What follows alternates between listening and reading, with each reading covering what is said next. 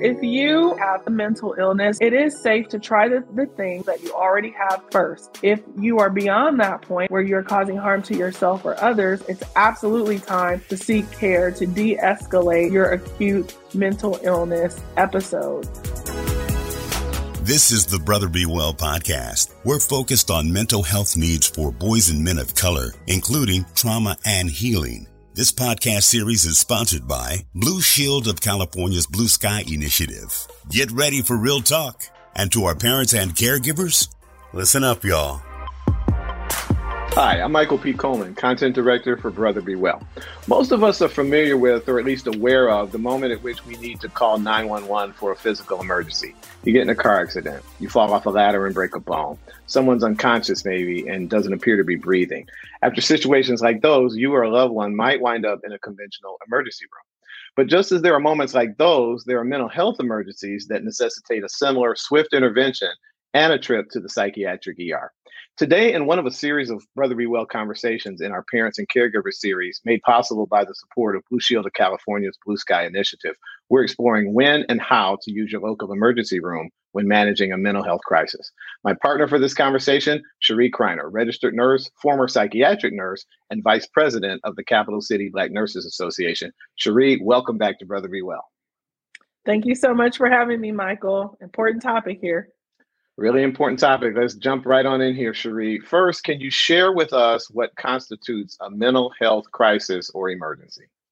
So, a mental health crisis or emergency is when the person is having mental symptoms that cause a that pose a harm to themselves or others. So, this is someone that may be causing physical harm to their body. They're unable to control their actions, which pose a risk for something happening to them, or they are actually not in control of their uh, behaviors and they may be causing harm to others that are, are around them. I've heard of it, sounds a lot like uh, a term I've heard before psychotic break, and it may fit that description. I'm wondering if you don't mind, what's a psychotic break? Is that a colloquial term for psychiatric emergency? And does a panic attack fall into that category? Um, so yes, that's definitely a term for a psychiatric emergency, and um, and kind of the term psychotic break specifically speaks to kind of the change, right? Someone could have a mental illness, but very much so being controlled, uh, being medicated. They could be having difficulty, but they may be able to reach out to their psychiatrist or their primary care provider to get help with an increase in symptoms or symptoms that are not going away. But the term break is exactly what you would think about in a psychiatric emergency. I'm at a point where I can no longer control or manage my symptoms alone. I need a higher level of help. And there's an element of risk there. If I do not receive this help, something may happen to me or others around me. Um, a panic attack, I would drop in a different bucket. Um, there's definitely times where you're having a panic attack and you're not able to manage your symptoms and you need to seek medical care. But if, once again, if you are able to manage your symptoms, with um, medications or techniques that your primary care provider or psychiatrist has worked with you on, then you can have a panic attack and overcome it. Uh, the the point at which you want to seek emergency services is when you are no longer able to take care of those symptoms on your own, or you're posing a risk to yourself or others. That's really an important distinction. I appreciate it, Chris. Uh, I appreciate it, Sheree, and I know other people are going to appreciate that as well. Thank you for that. There's been a sharp influx in mental health patients heading to emergency rooms. I'm wondering what your take is on that. Well, Michael, being a nurse in psychiatry and uh, mental health facilities, I realize that the resources are just low. Um, more and more places have closed down over the years, and there just isn't access to adequate care. So you have a lot of folks with no place to go, but still really dealing with their symptoms. And so they have to go where they can go. Or, um, you know, unfortunately, sometimes the the psychiatric emergency turns into an interaction with law enforcement.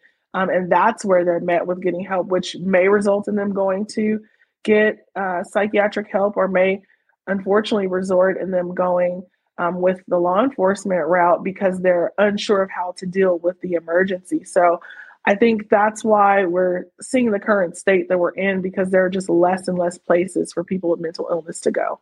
Wow. Well, appreciate you sharing that as well. I hadn't thought about this. There are fewer resources available. You've got years of experience, Sheree, working in psychiatric ERs. I want, I'm wondering if you don't mind, take our viewers and listeners behind those front lines, if you would. What does a psychiatric ER look like? I'm just so curious. What can someone expect if they or a loved one wind up there? What role do psychiatric nurses play there? Um, and how does a psychiatric ER differ from the standard one that we might be more familiar with? Right. So, um, all of our standard emergency rooms, emergency departments, um, all are able to take a person and create um, that initial assessment and send people where they need to go or treat symptoms, right? So, any emergency room when someone is having um, a medical emergency, which is a, a mental health emergency, um, that is one place that you can go. It's often the most frequented place when someone is having an issue. Um, depending on where you live, they also have crisis centers for people with known mental illnesses where they can go get evaluated. Um, and then often, Michael, you may have heard the term 5150, where someone is evaluated and if they need to be held for evaluation, further evaluation or treatment, or even longer term treatment um, than that 72 hours, then medical professionals are able to evaluate that. Um, that team may look like a physician in the ER, a psychiatrist, a nurse, mental health workers that help attend to uh, the physical needs while a person with a mental illness is being evaluated. Um, and that whole team works together to make sure to keep the person safe and also to get the treatment that is needed to get over that acute situation that's happening. So there's two goals when you seek care. One is to handle the acute situation. Are you suicidal? Have you hurt yourself? Have you hurt someone else? To decrease those symptoms. And then the second is what now? Do we need to release you to home? Do we need to release you to a higher level of care for longer treatment? So the goal is to help that initial um, situation, but then also um, help with that next move. And it sounds like, Sheree, that you, you talked about, you used the term acute situation. I'm wondering, I, I learned the term as I was uh, preparing to talk to you, de-escalation. So based on what you just said, it sounds like when, when you talked about a situation where you're a threat to yourself or others, the goal of, of the entry, so to speak, into a psychiatric ER is to de-escalate that person and get them back down to that level that you're talking about. Do I understand this correctly? Absolutely. Just as the word says, to de escalate, to bring down. So if someone is yelling, screaming, hitting, fighting, you want to um, use different modalities, which may be um, talking to the person, maybe medications at that point um, to decrease that response. Um, if someone comes in and they're suicidal and that changes, or they're no longer uh, having the same experience that they were having when they came in, then you're able to move on to that second phase of treatment. But until you're out of that initial phase and you de escalate the situation, then you're not really able to move past helping that initial acute phase. So, absolutely. And we've got you and I have a separate video, uh, Sheree, on psychiatric meds. I would think meds can play a role in that de escalation process. Absolutely. Um, medication is surely a tool where we can help to essentially chemically help someone calm down or relax. Um, doesn't come without risk, right? So you're you're taking a medication, you're at risk for side effects, um, at risk for over sedation. So it's definitely done with a team approach where a physician is prescribing the right type of medication to help in de-escalating when other methods are not um, helpful. In extreme situations, Michael, I have had to restrain patients uh, and able to give them medication or to prevent them from causing harm to themselves. We have very um, strict protocols and practices to make sure that it's safely done, um, but all in the name of really being able to provide the safest environment for the person that's experiencing that extreme um, mental illness acute situation. And I appreciate you saying that. I think some of the the signs of you know um, scenes rather with with regard to uh, restraints. We've seen them in popular movies, and just mm-hmm. like everything, they're kind of over. I bet they're exaggerated, frankly, for those mass media productions. And I think that, but those some of those images are probably what scares people a little bit when you're talking about a psychiatric ER. So the critical word, the salient word for for me from what you just said, uh, Sheree, was in extreme situations. And you said I have on occasion. It's not something that happens every day or all the time. Absolutely, it's not. And even if we choose to restrain a patient, then there's protocols in place where we're checking to make sure that their circulation is okay, that their breathing is fine. Um, it's checked very frequently. And in fact, we even have a plan at which point we take them out of restraints so that you're not just tying someone, you know, wrist and, and ankles bound to a bed and leaving them there. We actually have a very specific protocol in place. And that's not just led by specific institutions, but also the law and the governing bodies that oversee healthcare institutions. So it's very prescribed what to do, how to do it. And the goal from the very beginning is to get them out of restraints as soon as possible. Got it. Really appreciate that perspective and that information. As COVID 19 shifts from the pandemic stage to the endemic one, at the, at the time of this production, we're about two years into this uh, global pandemic, but it's shifting to an endemic phase. And many of us might be initially, at least, reluctant to go to an emergency room or to a hospital in general for a situation that we may believe that we can manage on our on our own. Unfortunately, a lot of people still think that mental health crisis, a mental health crisis rather, can be managed by ourselves or prayed away. We've talked about that on the Brother Be Well mm-hmm. platform. What would you say to, to one of those people, Sheree, that might be you know, certainly in need of a psychiatric ER and and and um, interventions uh, from medical professionals, uh, mental health professionals, but they're afraid to to take that step and go into the hospital or be checked into a hospital. Right. Well, I'll say two things. If you or your loved one has a mental illness, then you should have a plan. That plan should include in plain sight uh, contact phone numbers for your psychiatrist and your primary care provider, a list of medications that you're taking, and with that list of medications, which medications to take when your mood has changed or something has differed. Um, are there medications that are you're prescribed to take as needed when you notice that your symptoms are changing? So it is safe to try the, the things using the tools that you already have first.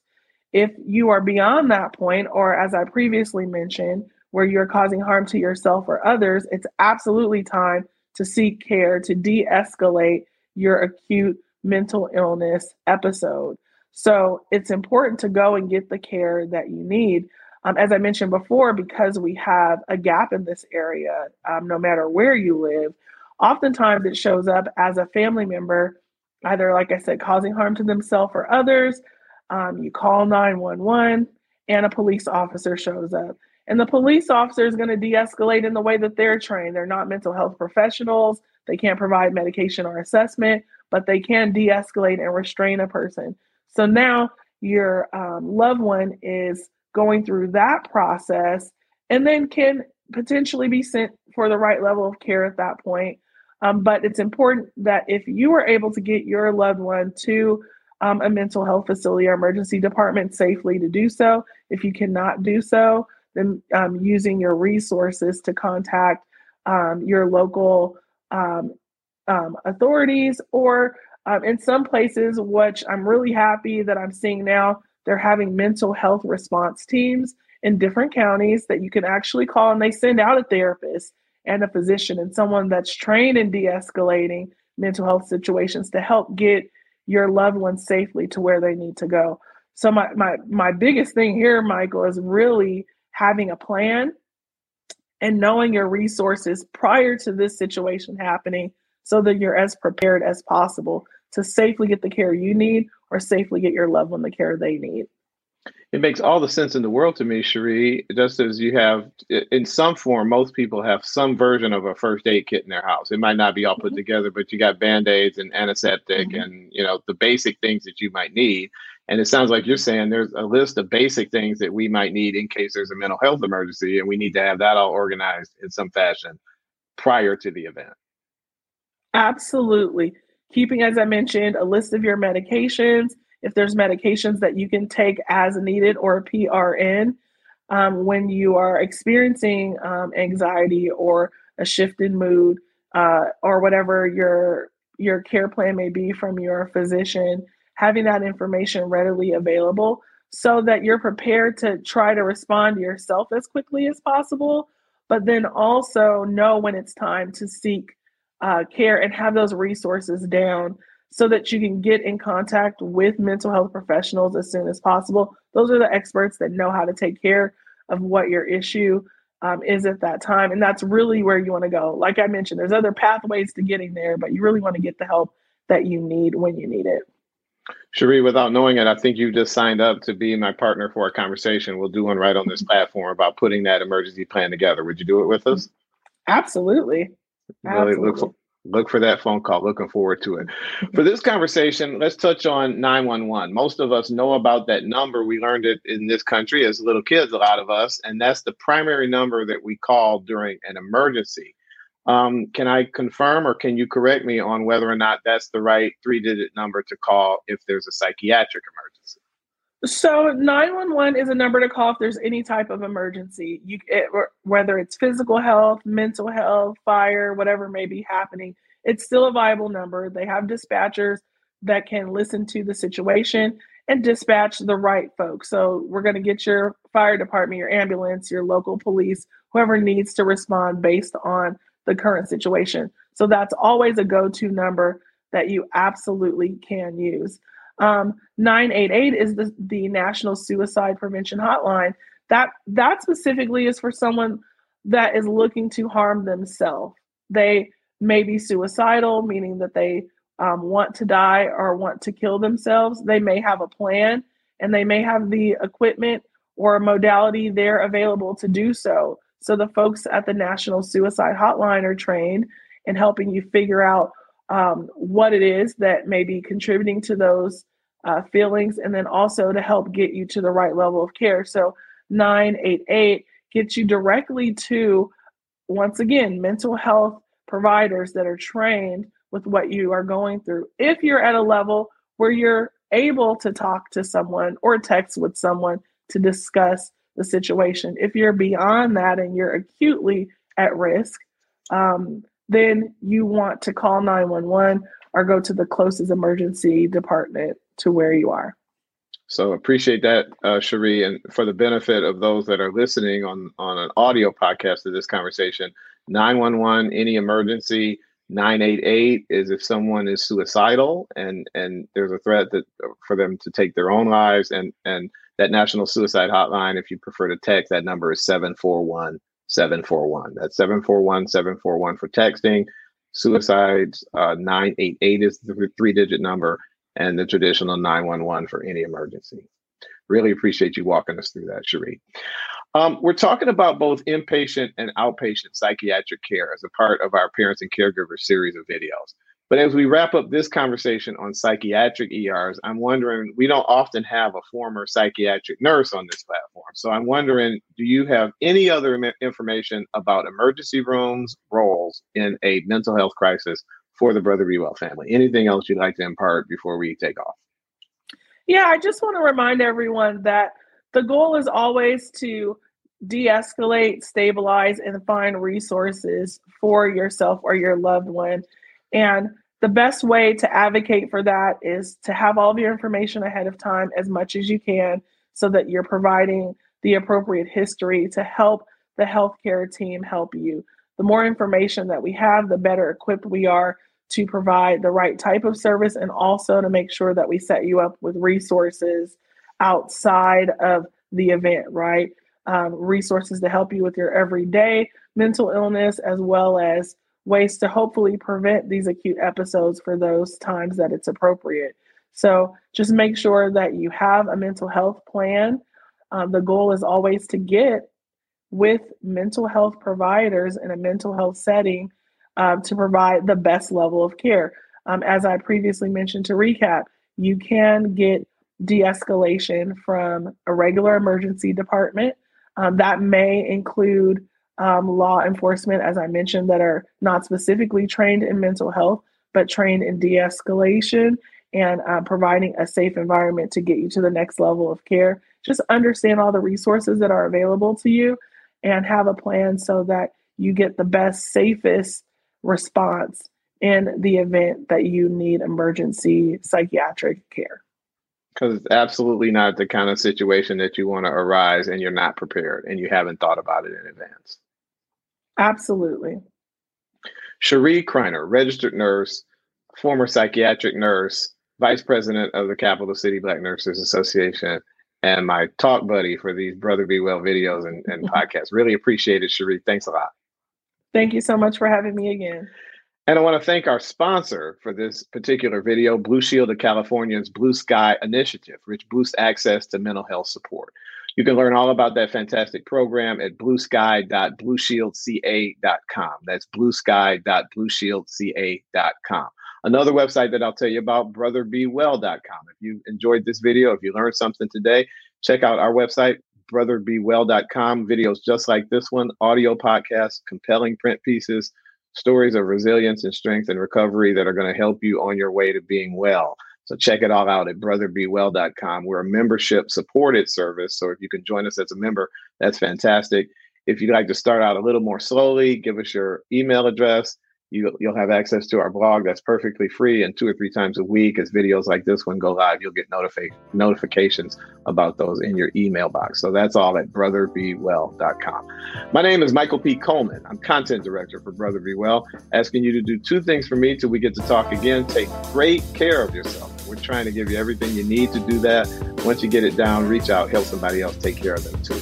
Until next time bye bye Thanks for joining us for this episode of the Brother Be Well podcast. Join the BBW membership at brotherbewell.com so we can learn to heal trauma together. Thanks also to Blue Shield of California's Blue Sky Initiative for sponsoring this podcast and supporting parents and caregivers in need. I'm Leon Guidry, and we're out.